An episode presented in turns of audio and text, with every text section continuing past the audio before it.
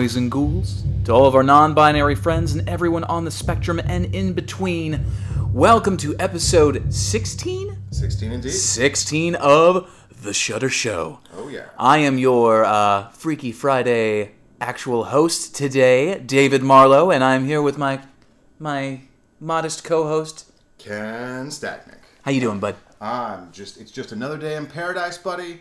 Looking forward to the coup that may or may not happen in a couple of days, depending on when you're listening to this. And Ken, what what, what are we doing on Wednesday?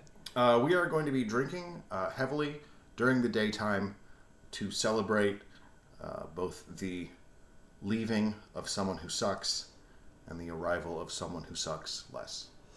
But is better. Yes. Objectively better. Objectively better. Someone who actually is literally doing the job and has but still least sucks. but a- better. a better. plan. I'm, I'm happy. Yes. I'm happy. Yes. I'm, I'm, I'm happy that this happened instead of the other way it could have happened. Yes, he'll be coming over early in the morning, um, to which I will then be pouring the last of the best whiskey that I have in the house, um, and then we will be drinking. Postmating probably more more whiskey. It's, Post, yeah, postmating. Well, oh no, there we then there's just shittier whiskey, well, okay. good. and then we'll just be getting all sorts of day drunk, drunk and going down the top twenties list of all the crazy shit that this human turd has done. Top 20 us. ways to mash your hands with a hammer. So yeah, so I, I it's good. Like I, I want to start this off on like a nice, like heavy but f- funny note because the movie that we're talking about deals in, with a very delicate subject. It is uh it, it is pretty serious, pretty fast out of the gate. There's a bunch of children, they're traumatized, then there's like a school shooting, and then there's a bunch of homeless children and they're chased by the cartel. At least two of the children die. Yeah, it's a real not positive, happy, fun, good time movie. It's Yeah. not a. Um, we, we've we've had some fun movies. Tammy and the T Rex is a good time. Oh yeah, real real romp. Tiger Tigers are not afraid is not fun. Exactly. Uh, that does not mean it's not good. But It is a. I I would say I, this is one movie that I particularly enjoyed.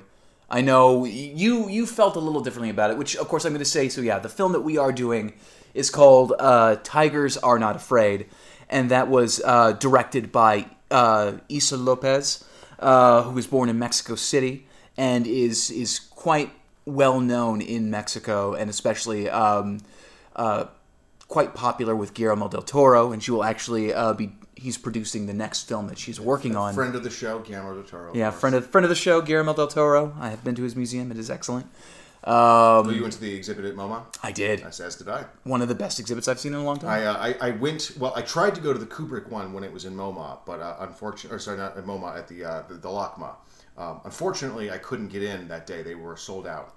Now the good thing is, is I'd actually been to the Kubrick archives before it was even a museum exhibit. really? I um, my sister was living in London at the time, and this was shortly after the Kubrick family had made the donation of the Kubrick archives to the uh, I want to I believe it was the the London London Museum of Art, and I was going to go visit my sister, and so I just took some time on my lunch break and called and was like, "Hey, I'm a college student. I was not in college at the time. Uh, I'm writing a thesis on Stanley Kubrick. I was not in college at the time and was not writing a thesis. uh, I would love to be able to get access to the Kubrick archives uh, for an afternoon or an evening." And they were like, "Absolutely, no problem at all." Uh, nobody ever asked me for an ID. Nobody ever asked for a t- teacher's referral. Nobody asked me anything. I just showed up in London, got to go down to a basement, said I'm here for the Kubrick archives, and they ushered me into a gigantic warehouse um, filled with boxes and said, "What movies do you want to see?" Uh, the information from, and I was like, "Uh, Killer's Kiss." And Eyes Wide Shut. Let's start with the beginning and end of his career. And they brought me like 15 boxes and a and a glass of like or a box of like white gloves, and uh, and they left me alone for like 10 hours. That is a lot of trust for someone they don't Uh-huh, know. uh-huh. No, I, I Oh my absolutely, God. I absolutely conned my way into the Kubrick archives. Oh, and, that person could have so easily been fired. Oh, like I mean, like I just I could have so easily stolen things. I got to hold film in my hand that Kubrick shot. I got to look at Eyes Wide Shut's script, like the first draft with all of his handwritten notes in it. Um, I got to, to hold stock certificates that he had sold to me. Guys, this episode is going to be about a completely different thing. Yeah, I, no, it was it was one of the best cons. I can't, that I can't believe. Like it was like Ocean's Eleven, but it was can't just believe I pulled and this off. So stupid. Like, hi, can I come in here? Sure, why not? What could go wrong? Literally anything, but why not? Here, let us show you all of our diamonds. Mm-hmm. Yes, no, that is that is. I basically called up Fort Knox and said, "I'd like to see your gold exhibit, sir," and they were like, "Absolutely, sir, right this way." If you don't mind, I'm going to go on my lunch break. Mm-hmm, yep. You know, just lock up when you're done. You're sure you're not a criminal? You are correct, sir. I am not a criminal. It's like when the teacher left you alone in your classroom. this is yes, this is absolutely true. Ken true. just told me this story this story today, and it is just priceless. It is, yeah. Um, long story. I will make this incredibly short because this is not a podcast I know, me in, I in- know. in high school. Um, uh, I got left in my school teacher's room uh, during lunchtime. I was fixing something that had broken, and she had to go to a meeting. And she said, basically, locked the door behind you. And then she left, and I realized, well, this is an opportunity I should not pass up. So I turned my teacher's classroom entirely 90 direct directions to the uh, to the left, and uh, made sure that everything was fully functional. It's just everything was in a different direction now. And um, let's just say, because of the kind words of a teacher, I was o- I only merely got detention and was not suspended, uh, mainly because it was pretty funny. And uh, so that's. Um, One teacher was no nonsense, the other one was Yep. So this is yeah. like is he he objectively likes you because he let you have access to all of your. It was a functional classroom. Yes, you could get to every drawer. Like the the chairs were all in the right spot. It just was a different direction now. So yes, this is this is now two in quotes crimes I have already committed. Uh, I have already uh, uh, copped to on Ken. this uh, very crime filled uh, podcast that we're talking about today. Well, if I own, if I owe a lot of money to a loan shark, um, I'm coming to you to plan the next heist because it'll be the easiest heist apparently that will ever have to be committed. It'd be like uncut gems, but just very silly and much less stressful. Ah, so yeah, so back to it. The the film that we are talking about, Tigers Are Not Afraid. The Spanish title is actually uh, Vuelven. Yes, Vuelven, they return. Yes. Oh, they return. Yes. I also saw "come back" as a another option on that translation. Yes. So yeah, and this was also written by Issa López, the director, um, who has this uh, to this day directed four of her the eleven films that she has wrote. Um, her story is very interesting. Um, you know, born in Mexico City, she originally um, wanted to pursue archaeology, Oh, okay. and she went on that path for two years, and then she switched over to filmmaking. Uh, she got her start writing, producing, directing romantic comedies. Not necessarily because she wanted to, but because she was forced into that genre as a female filmmaker. And there is a really, I, I highly urge everyone to go onto YouTube and look up the interview um, with her and Guillermo del Toro. Because it is, for one thing, it is delightful. She is a delightful person, and so is Guillermo. Um, and one of the things she talks about is, and especially in, in Mexico, where the gender roles are very are much more cemented, and there is a way that things are usually done uh, from a gender standpoint. And in her way, her way of saying is like, oh yeah, no, pretty much, um, you know, I my first two hit films were romantic comedies, not because I wanted to do them, but because I pretty much had to. Because you know, women they only really like to write light, floaty things or, or real musical things, and just just just floating with just seething with sarcasm the whole time, and it's fucking hilarious. But then she talked about how uh, she wanted to get out of that, and so what she did was she started. She had a lot of experience writing the romantic comedies, and she wanted to get more experience writing something else. So to do that, she would wake up super early in the morning, and she was not a morning person at all. And what she would do is she would then at least write uh, an entire scene in a morning. Um, and the reason why she did it early in the morning was because it allowed her to write from a dream state. Interesting. Okay. Yeah. And so then what she did was when she finished uh, her first draft of um, Tigers Are Not Afraid, she brought it to her producer, who she she didn't have a contractual agreement with him. It was more of a, a handshake agreement with him, and pretty much said, "I would like to do this film. Will you give me money for it?" To which he's like, "This isn't really what we were thinking of. Uh, we were thinking you'd do another romantic comedy." She's like, "Okay, here's the thing. You give me money for this movie, or I take this script to another producer. Whether he makes it or not is not the point. What I'm also bringing to that producer is all of my other scripts."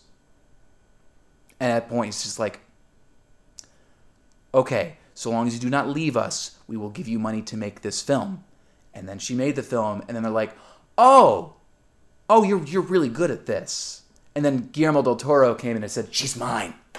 And now she's doing a werewolf western with Guillermo del Toro Oh, that nice. has that has yet to be titled. Um, is completely finished pre-production, but COVID, you know, like the bitch that it is, Has- has yeah, interrupted shut it all down. Yeah. And she said that she is basing this werewolf film off of one of her favorite films, Ginger Snaps. Oh, good. So you know, she is one of us. Mhm, Absolutely. Um, but yes, no, this this was a film that I, I sort of watched on a whim. It was sort of the kind of film you you watch drawn in by the poster. I didn't know anything about the director at the time. Didn't there's no you know heavy actors in there. All the Yeah. kids that she cast actually she cast kids specifically that weren't actors yeah. because one of the reasons she did this was because you know one of the things that everyone watches in Mexico are telenovelas.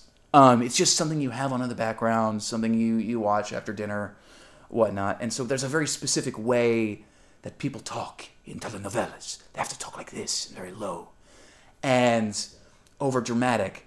And she would find that a lot of the kids that came in who had acting careers already, they just talked like that. It's it's it's a theater kid thing where Yeah. there's gonna be like there's gonna be the way the kids who are raised up to perform are going to perform in a very certain way and are very likely going to be uh, we like they're going to have a very affected tone because like they have always learned to consider the way that they are presenting what they're doing. Everything is considered with a theater kid. And yeah you're gonna absolutely lose that naturalism. There was a there's a couple of movies that i really thought of when i was watching this that aren't necessarily horror movies. Um, one i would say borders on horror movie but uh, the movies the florida project kids and gummo were all three movies that i thought about here that did uh, a really great job of portraying accurately what street life is for kids who are like this or So it's the the, the escapism of street kids, pretty well, much. it, well, just like a the raw reality of what that's like. Like it's the difference between like the Little Rascals and what a bunch of orphan kids are actually like.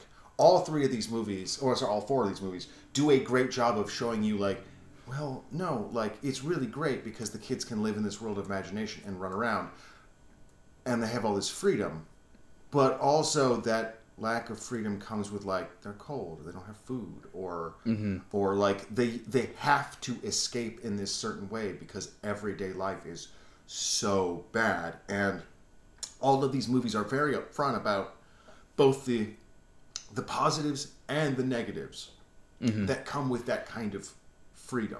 Yeah. and that's what it feels like as a kid. Like honestly, it's it's neglect and these people not having uh, people to take care of them or provide them with basic comforts because of a trillion reasons. Yeah. but they're at least This- honest about how hard it is. Yeah, and this one, the reason why they are orphaned, it, it, this this heavily addresses the issue that Mexico has been having, in which, and in this inter, the interview with Guillermo del Toro, she talks about.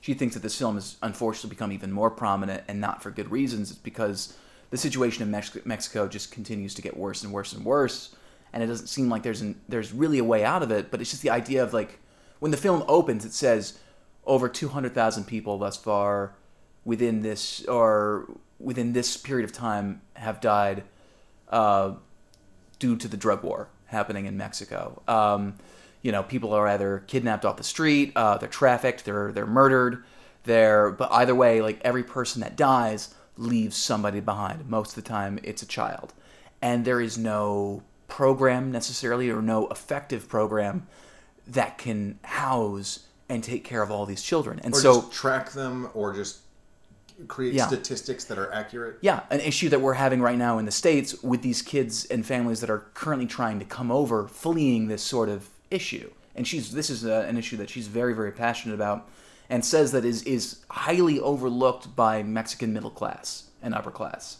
She's like, like, the, all the, like, what you see in a lot of that culture is you see a lot of, um, um, what's what's the word I'm looking for? Like where they they they almost praising cartels or grandize. Um, what's the word I'm looking for? Um, Uh, yeah, no, praising them or they, they look up to them a certain way. I mean, the, the reason that organized crime most of the time moves into a city is because that there is some sort of something that the justice system or the government cannot provide, whether Yeah. it's security or justice for things that have gone wrong. If you look at the history of the mafia, the reason that organized crime moved in is because the Italian government was incredibly weak, and like when you just need comeuppance or just justice, yeah. it's very easy in the if there's nothing else to turn to to turn to organized crime. I know a lot of uh, the Yakuza is is kind of seen in that way as well as kind of like this a necessary evil, a thing that's like, well, you know, you don't use the Yakuza just all willy nilly,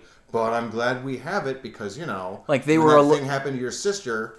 It was good that we had that guy who broke that Yeah. guy's knee. Well, if you watch the documentary Cartel Land, which I recently um, checked out and is a powerful one that I highly recommend, it, it tells the story of um, this group of village elders in um, Miko- Mishogan, I think is how it's pronounced. I, I do apologize because I'm going to completely obliterate all these names and not pronounce them the right way. I'm going to try. Um, but I am a random white dude talking about the struggles of a minority group that he knows very little about. Um, but you know, he tells the perspective of the village elders who say, "We're done with these cartels. They have made life absolutely miserable. They've they have hurt us in so many different ways. We're going to get together. We're going to push them out by force because the government's not doing anything."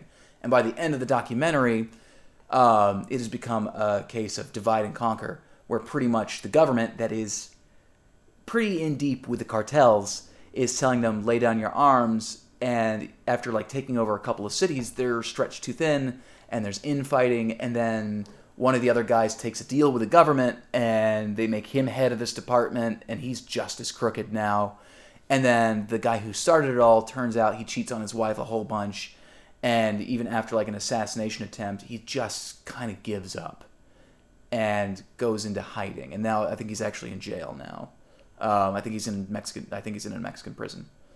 Um, but yeah, it just goes to show that like it, this is something that's very hard to combat by the government, especially if it's a weak government.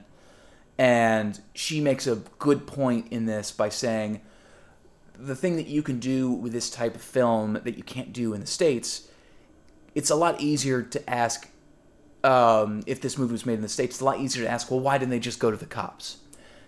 That reason is very obvious yeah, in this they, film. they literally do, and those cops are like, oh, absolutely not. Yes, they they show this little piece of evidence to the cops, thinking like the cops will help us, they'll do something about it, and then yeah, they look at it and they just go, "Hey, isn't that? Oh fuck no!" And they just they literally Yeah. drive They away. Just, yeah, just hard pass, kids. Hard Sorry. pass. Like we're gonna go ahead and say we never saw this. That was that's not our problem. And you know what? Um, I, I we will be we're going to be driving very fast in the direction that is the opposite of you because yeah.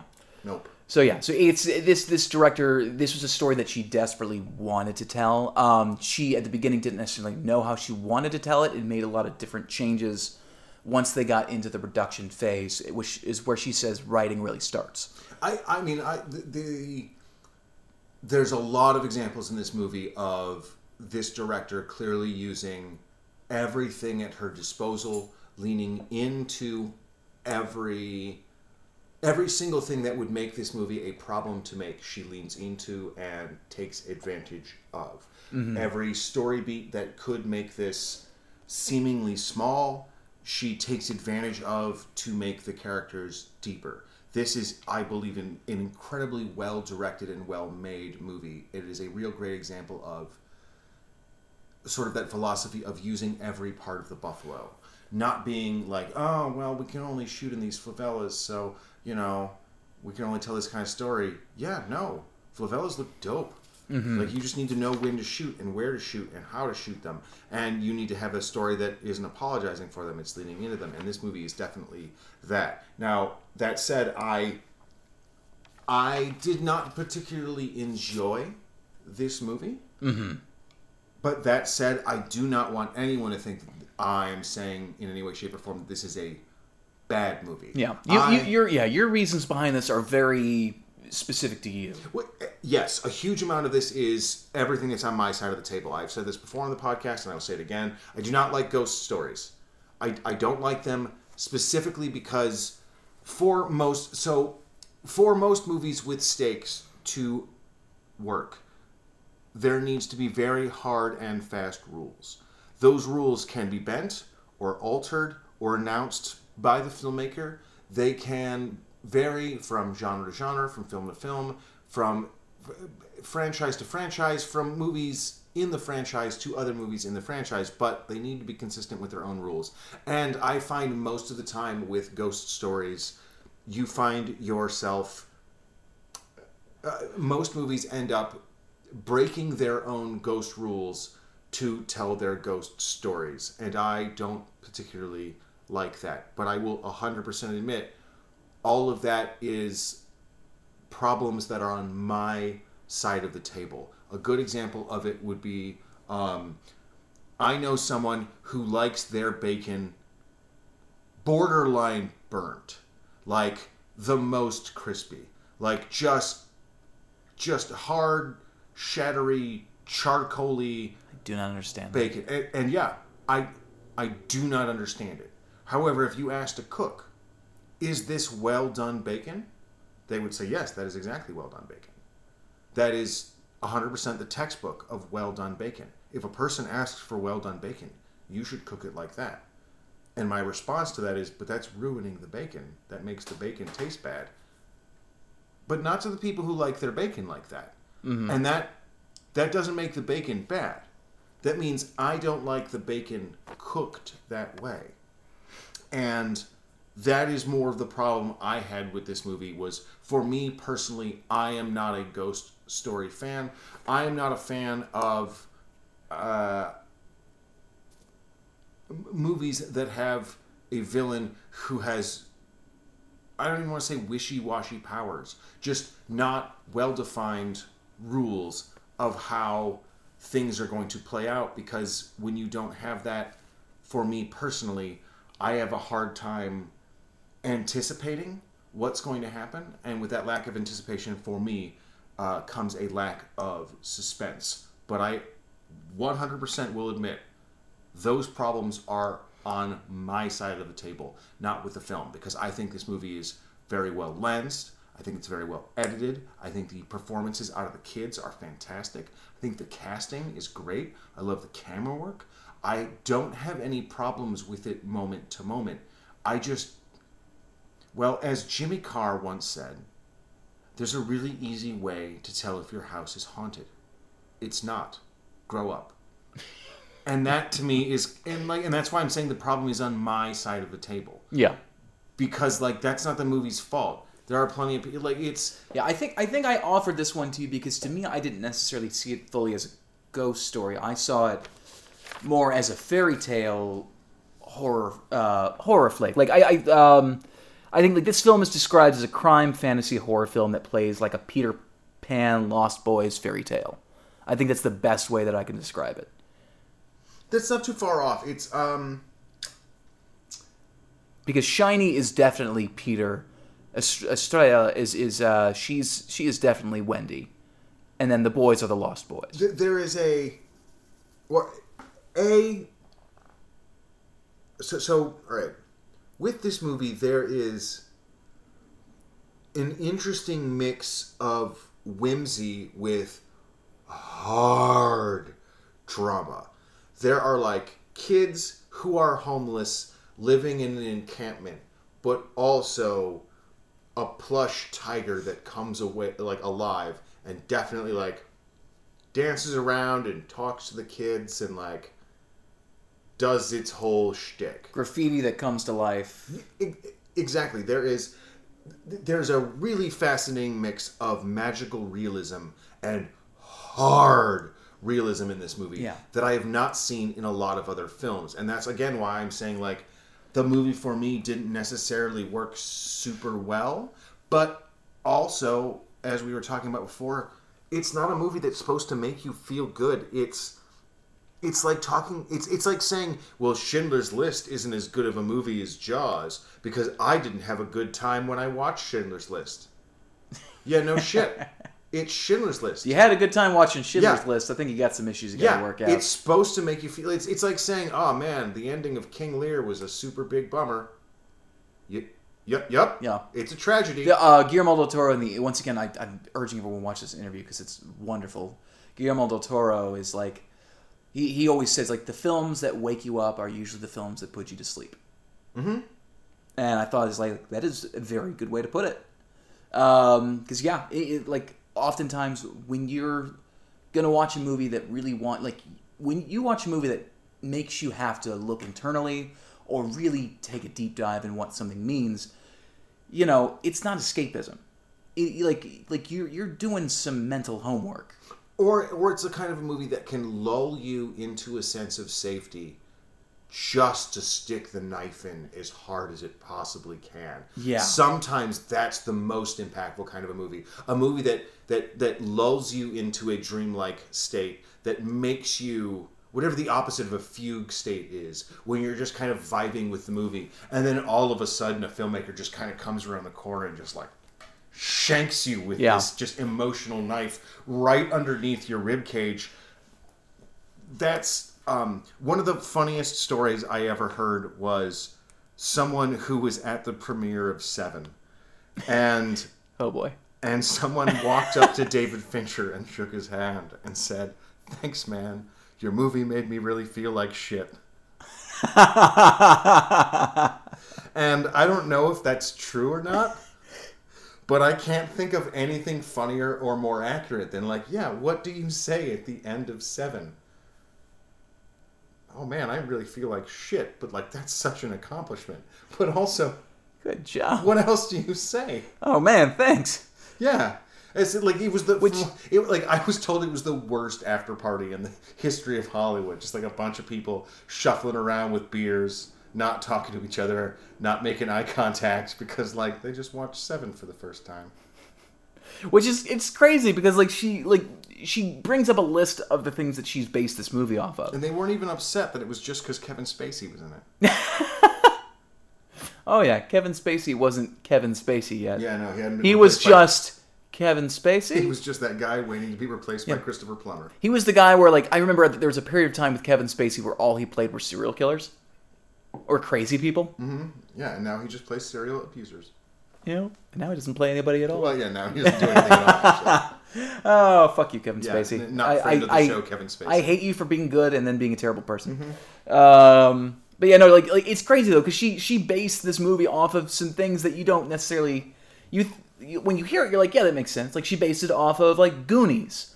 Um, she based it off of Twelve Monkeys, Peter Pan. But she also based it off of Monkey's Paw. Having never read Monkey's Paw, but her her father would whenever like he was a professor and like whenever they had to stay at these hotels like these really shitty hotels and they couldn't fall asleep and so he would tell them the tale of the monkey's paw. And that's where she never to this day has not read it. And even during the interview she's like i really should read it one day.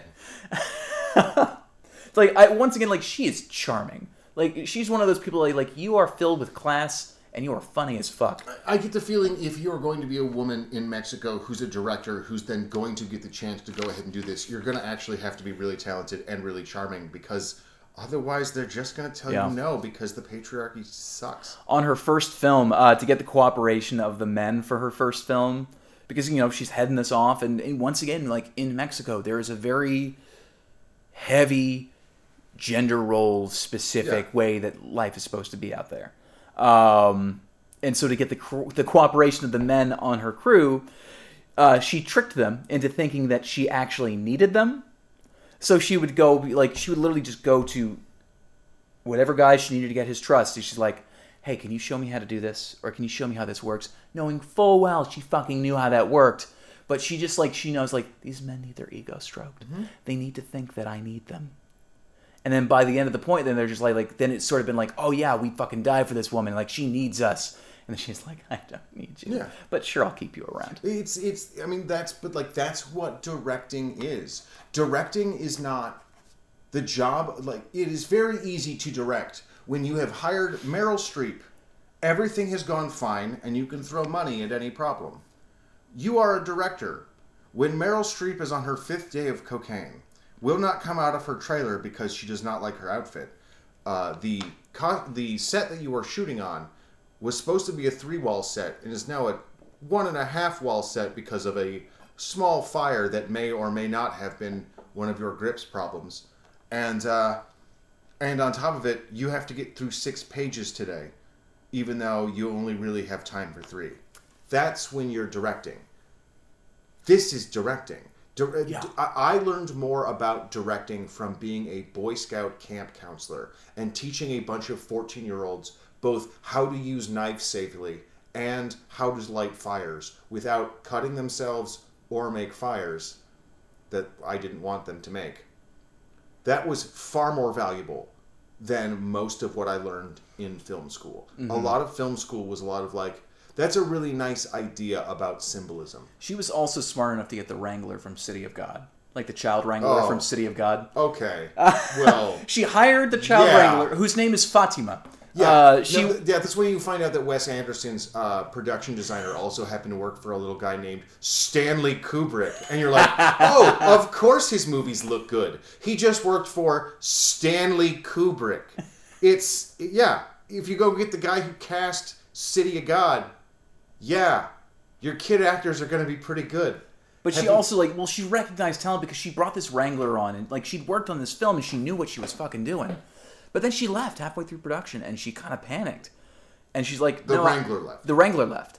And she's like, "No, I left on purpose because you can totally wrangle these kids."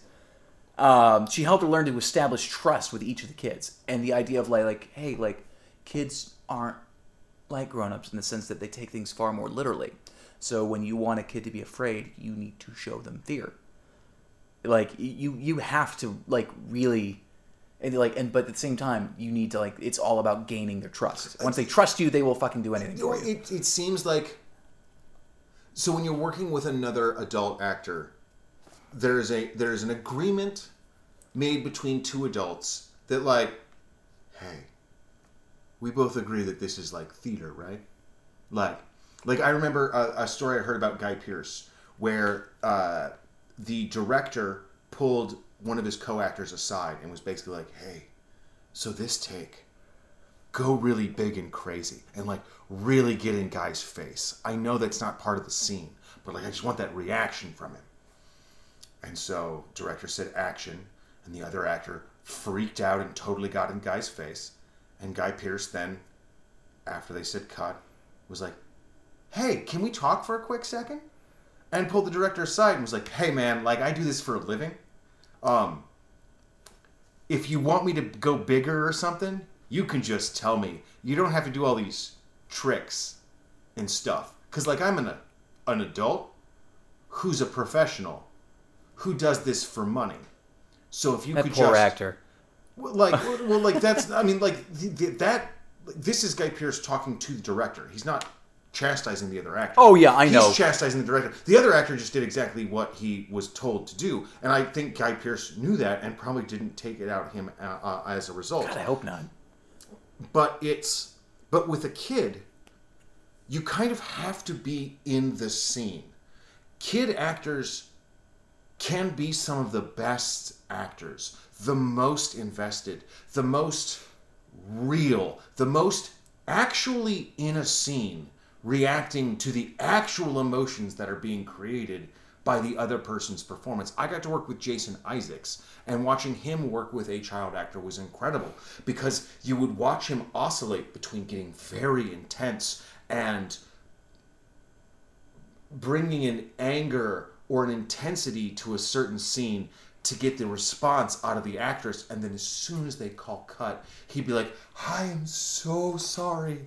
No i didn't know. I just yelled because i'm a big ol. I'm just trying to get the thing out of you and it's fun and we're all friends and it's just acting but in those moments despite the fact that a lot of those times he wasn't on screen he was doing that thing where the other actor is acting just for the other actor. They're just providing them coverage for like their single, for their uh, their close up, for their medium. And so most of the time, and actually a lot of times, if you have a big star who's in that role, that person's not there saying that scene. They're not doing that with that person. It's usually like a, a script supervisor who a lot of times are encouraged to not act They are like, don't try and be in a scene with Jack Nicholson. Let Jack Nicholson do whatever he wants, and your job is to read the You, lines. you hire Jack Nicholson to be Jack Nicholson, just like you you don't. But act with Nicolas and- Cage, And you let job Nicolas Cage as a act. script supervisor is not to try and be in the scene with them. Your job is to provide them the prompts for them to do the thing that they are paid millions of dollars to do. Mm-hmm. So it becomes a very weird situation where, like, you might want to act, Yeah, but you're not supposed to. But with kids, you kind of can't do that. If you hear about the stories of Spielberg directing uh, Close Encounters of the Third Kind, to get the performance out of the little kid, he built like a, a like a gigantic series of blankets and flags with masks and various doodads that he could like pop out from a corner with a gorilla mask and be all spooky and then like hide back and then pop out with some toys and then hide back and pop out. And that's how he was able to get this incredible performance out of the little kid where he's like looking at looking at things in wonder. And then he's following this and then he's a little spooked and then he's a little scared but he's still a little excited. And it's this whole and but those are two completely different like the way that you work with Meryl Streep is you get out of the way.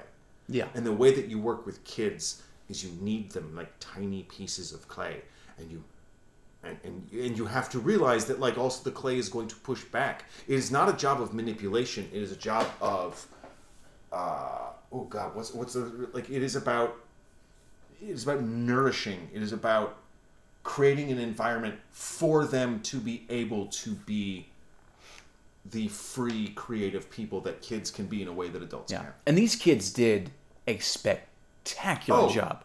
Like so good the um, uh, and I'm, I'm looking I'm looking up the names of um, of this cast.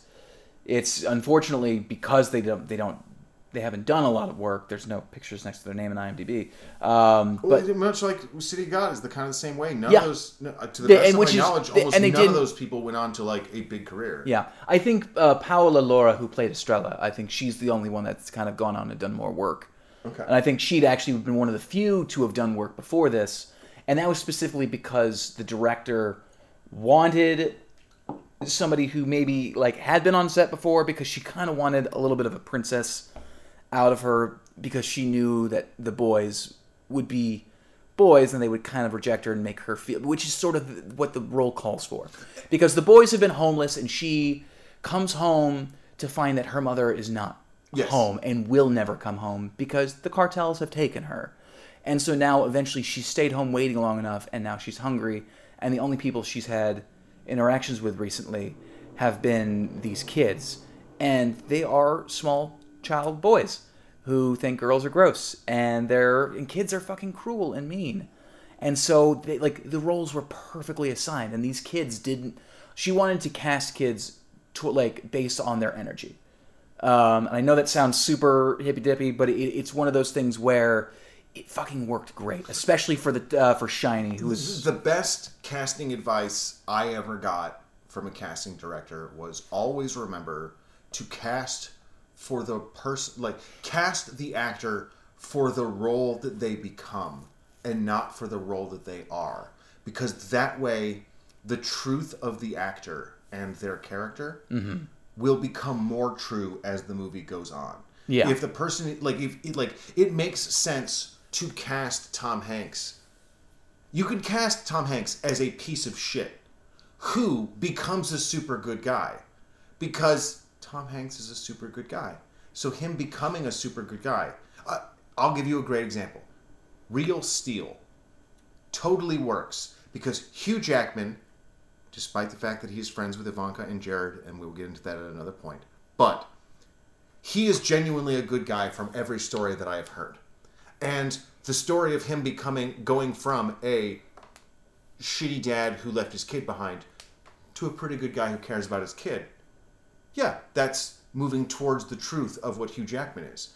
Casting Hugh Jackman as like a dude who starts to beat his wife or doesn't like his kid just doesn't work for Hugh Jackman. That's that's like Robert De Niro or Steve Buscemi or I- and not to say that those people beat their kids, but like they don't come off as like inherently positive.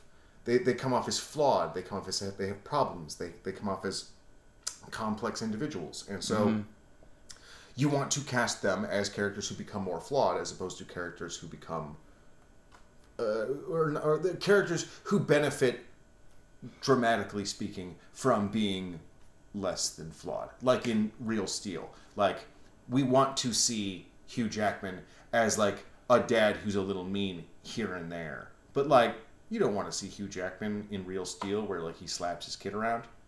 No no no no. I want to see him be mad that he has to make mashed potatoes. Like or like oh man i gotta change this tire on this truck that i I gotta hauled- change a diaper. well, that I God have, yeah, or like, yeah, I have to change the tire on this ro- uh, truck that I drive a robot around in that we had fight, but it's not, it's not. He doesn't like lose, like they don't lose the robot. He's fight. ornery. Well, like yeah, it, it's, it's He's a, he's a curmudgeon. yeah, he doesn't lose the robot fight and then go home and beat his kid. It's No. like no, he loses No. the robot fight and then like He might be a semi-heavy drinker, but he's not a blackout heavy yeah, drinker. He's he's an alcoholic in that He's way. in the that, like, opening scene where like the kid comes to get his help, but he's just a little hungover. He's, He's like, just "Oh, a I little- don't want to deal yeah, with you, kid." I'm sad. Uh. you know why? Because I'm on a bench. Like it's that. it's like that kind of sad where you're like, yeah, no, you're just sitting on a bench. It's not really that bad. And you're like, no, no. If I This was bench is really if I was fine, I would be sitting in a chair. And this is a bench that I'm sitting here like a crazy homeless person. I got like, splinters in my ass. yeah, and you're like, "Well, Jesus Christ, what are you talking about? Like, you're just sitting on a bench. It's just a park. It's not that bad. I feel like that's how Hugh Jackman acts whenever he sits on a bench. Probably. I, I have Oh. I don't want to be on this bench. Yeah, he might be allergic to wood. God, if only knows. Yeah. Um, but yeah, no, it's um, I, I, it it's one of those cases where I really appreciate everything that this filmmaker was able to accomplish. I also just like that she was somebody who took risks during the filming. Um, they didn't necessarily, yeah, they didn't necessarily feel that the way that she was setting up the shots was working, but she decided to go along with it um, because, for one thing, her cinematographer was adamant that this would work. Um, she, uh, in the visuals, she decided to make the camera extra jumpy and keep the angles low and always hiding behind something because she wanted to stay true to the idea that the camera is the sixth child and that there has always been another child watching with them just observing the fucking world which is what kids do they, they a kid's job is pretty much to observe and take in everything Absolutely. um, and so yeah, uh, and just uh, and we're coming up towards the end, so we're gonna start wrapping things up a little bit here. Uh, but just a, a couple of small little tidbits that I found fascinating about this film was that originally tigers were not in this film at all, or okay. had nothing to do with it. Um, oh gosh, um, yeah. So she, like, how she put it was that yeah, there were no originally tigers were nowhere in the script. So there was supposed to be a scene where Shiny sees a zebra, and Okay. he has a real connective moment with the zebra, and it walks away. And it was a real connective moment that she felt passionately about. And so she sent production. She's like, "We need a zebra. We have to have a zebra." And they went to go. Production went to go find a zebra. Like this place we went to, they don't have zebras. They have a hippo. And she goes, I don't think that's going to convey what we're going for. Could you go back and see what else they have? They come back, still no zebras. They have tigers. And then from that, she's like, okay, well, Stripes. Okay. so Yeah, no, I like stripes work. like stripes like a cage, and and he's just like, and then she started like working out, and she goes, and then she literally disappeared for an entire day, and rewrote large portions of the script, and then also changed the title of the script to "Tigers Are Not Afraid," um, and then of course happened across a tiger plushie, which now she also wants to make it a thing where they sell as many of those plushies as possible and donate the money to homeless children in Mexico. Okay, nice. Um, but yeah, so it could have it, it could have just as easily been hippos are not afraid, which is bullshit because hippos are Hippos are absolutely Hippo, not afraid. hippos are not afraid of shit. Fun fact: uh, the number one animal to murder people in the continent of Africa is 100% hippos. Yeah. mostly because I believe it. Yeah, mostly because people are like, "Look at those gigantic 2,000 pound animals. Whatever could it do to me?" And the answer is Everything. swim like 30 miles per hour, trample you to death because it weighs 2,000 pounds, and then also, have you seen how big its teeth are? I know they're not sharp, but like. There's there's Have par- you seen how big they are? They're like as big as your femur. I think it's I think it's Argentina, but there, there's one specific country that has an invasive species problem, and that invasive species is hippos. Oh, um, it is, um, uh, uh what is it? It it is because specifically of, um, uh, Rich it- people, I'm No, guessing. no, no, not, not, not, not just rich people. Um, what's uh, the incredibly famous, um, Pablo Escobar? He had on his compound a bunch of hippos. And Yes, then after yes. he got arrested, they made their way into the ecosystem. And now they have an epidemic of hippos. What a weird thing to have. An Yeah, epidemic no, the weirdest one of the like, the, like, like man. it's not like they're easy to round up. and I don't even. It's not even appropriate to call it white people problems because Pablo Escobar started it, but it's definitely rich people problems. Which uh, interesting thing. Um, a lot of the cartels got a lot of their meth cooking um, from literally a father and son from the United States Aw. who came in and taught them the chemistry. You know, Walter White style.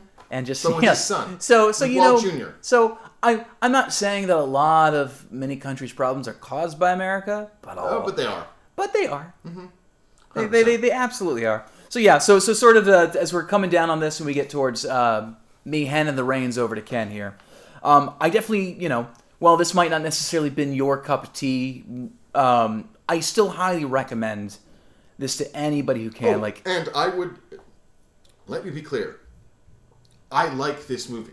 If you like horror movies and ghost stories, and if you like independent cinema, if you like if you like Guillermo del Toro, you will if like you like, this yeah, movie. if you like Mexican cinema, if you like stories about kids, you are going to like this movie.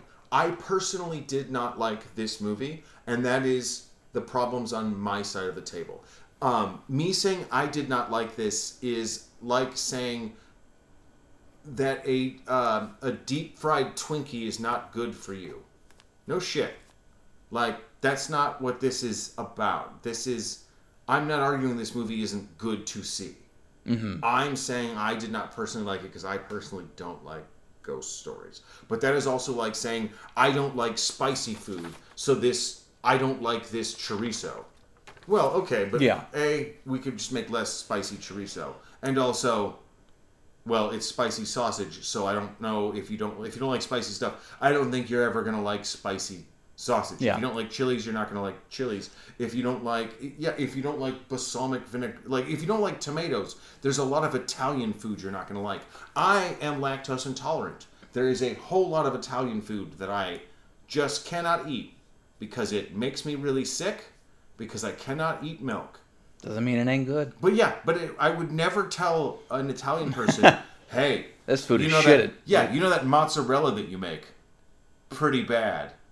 On the can, ours. Yeah, no, that's not the. The chef would be more like, that sounds like a you problem. Yeah, exactly. It is a hundred percent me problem, not at all a this movie Yeah. problem. I th- th- this is a really solidly Yeah. made movie. For and for a 1.3 million dollar budget that was shot in 30 days. Oh, then yeah, Then yeah, like, double so. like very impressive. So yes, I highly recommend that you guys check out Tigers Are Not Afraid, directed by uh, Issa López.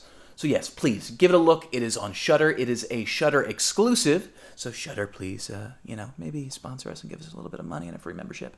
Uh, but with that said, Ken, I remove the hosting crown Thank you. and I hand it to you. All right. Well, that means it's time for us to pull up the time machine, and it's time for us to travel in time. Sorry, I had it tucked away in the And corner we are going to watch two trailers. We're going to watch one that we have already seen, but we're going to watch it again because I am insisting. God damn it, David, we're going to watch this movie sooner or later. And the other movie, actually, I have not seen before, but it is one of those movies that I have been hearing about for an awfully long time. And it keeps popping up on my Shudder stream, and I have not seen it either. I also know for a fact that it is a movie that inspired a recent what I'm told is very, very good horror film uh, from 2020, uh, The Stylist, which I'm very interested in see. And from what I understand, is going to be coming to, I believe it's Arrow. And I, What the fuck is Arrow? Arrow is a uh, DVD distribution company. Uh, where they make special edition Blu-rays and DVDs Oh, of uh, particular horror films, and they are very good about making sure. I, I live in the streamverse Yes, now. no. Everything um, is. so, so there are different. So like um, Twilight Time is a great company that puts out great transfers of older films. However, most of the time they don't include a lot of uh, additional commentaries or booklets or essays or or additional information about the movies themselves. Most of the time with Twi- with a Twilight Time release, you're going to get whatever special features were available beforehand and maybe one or two small things. Twilight Time, or sorry, not Twilight Time, Arrow. Way to embarrass myself there, Ken. Uh, Arrow, on the other hand, um, kind of like Criterion Collection, tends to put out a ton of extras, a couple of commentaries, a couple of essays, a couple of making ofs, a couple of interviews, and an Arrow release is almost always a great way of knowing that you're going to get a definitive release of a classic Yeah. film. Tigers Are Not Afraid has a really good um, uh, metal case edition with commentaries Steelbook? and yeah, a, yeah, sorry, steelbook. Um, they have a really good steelbook uh, Blu-ray release that I, I've, I've looked into. Part of me kind of wants to get, but I, I don't subscribe necessarily to physical nearly as much as you do because money is in space mostly. Well, I mean, it's also one of those like if you you can, it's very easy to spend the money on uh, getting a non-physical digital copy, which is great when that digital copy is, still works, and is also great when you are dealing with moving. However, there are certain movies, there are certain titles that just are going to end up falling through the cracks, that are going to end up falling by the wayside.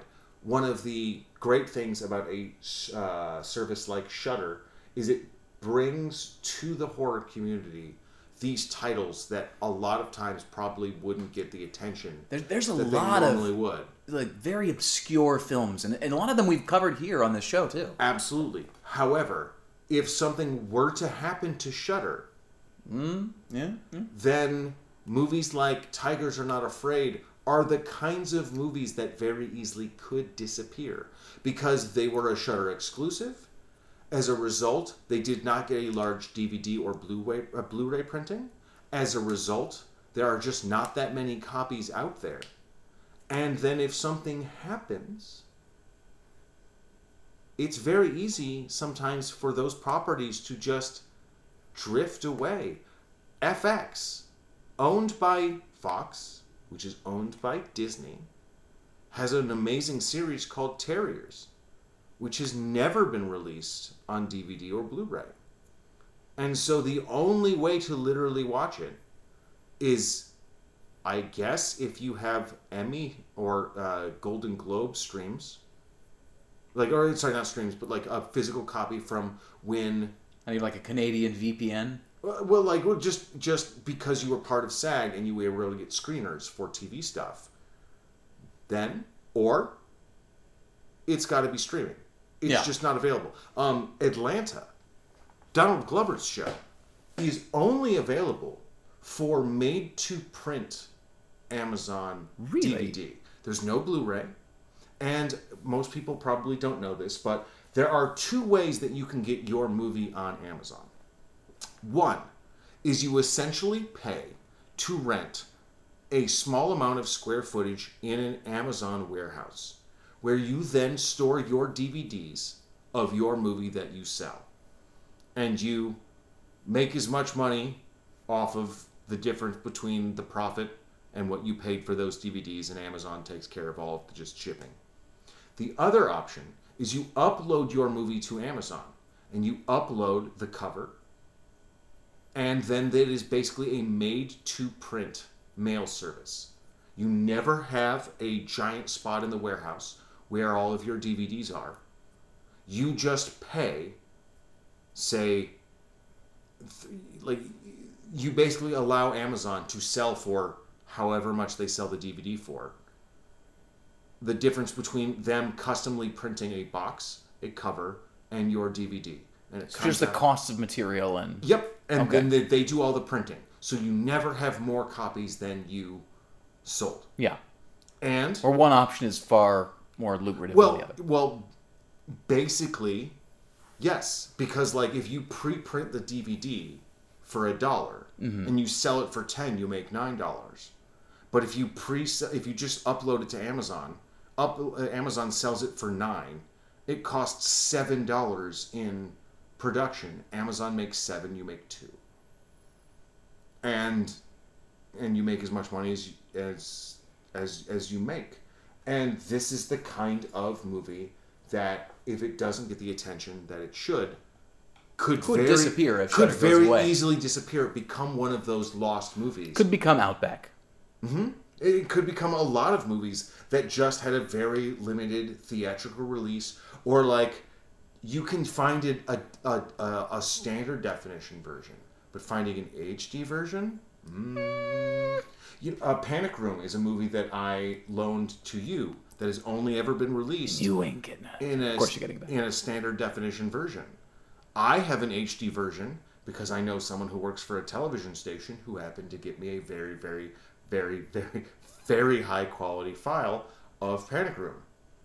So I have a Panic Room Blu-ray, but nobody else does because that's just the difference between physical media and digital. And and mind you, also yeah, if you have a digital copy of, of Panic Room, it's probably HD.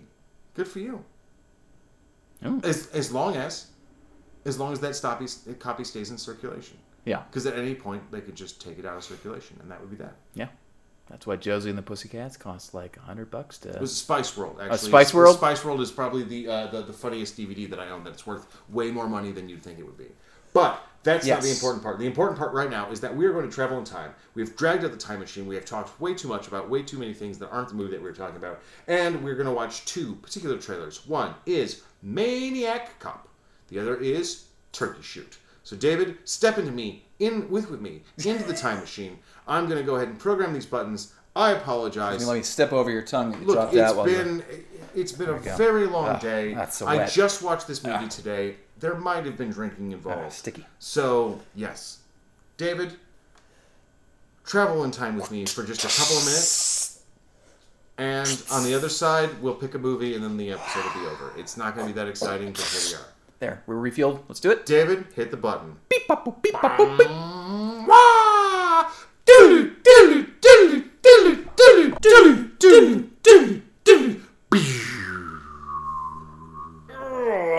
And here we are in the slightly distant future. Oh, is it Wednesday yet? It is not Wednesday yet. It's Fuck! still it's still the 18th, the day that we were recording this. Oh, it feels like it never ends. David, we watched two trailers. We watched both the trailer for Maniac, uh, Maniac Cop, and we watched the trailer for Turkey Shoot. Mm-hmm. Which of these two movies have you chosen to be your fate for next week? Oh, they both seem fun. One of them has Bruce Campbell, the other doesn't. This is true. One is Australian. One is one is not. But I feel like since we did an Australian one already, I feel like maybe, uh, you know what? I'm gonna. I, I know you're. I know you're gonna be mad because I. This is the second time you tried to pitch it to me in a row.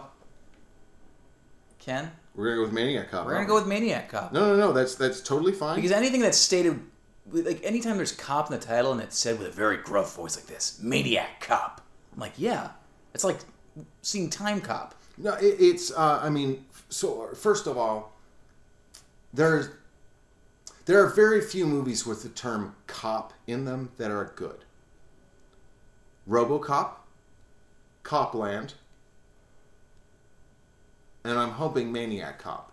Yeah. But we will we will find out. I am very excited because I know this film in particular was a huge inspiration to uh, Jill. Uh, God, I'm so sorry. I'm gonna butcher your last name here. Gervaisian. Uh, G G E V A R G I Z I A N. Gerva. Gergivagarian?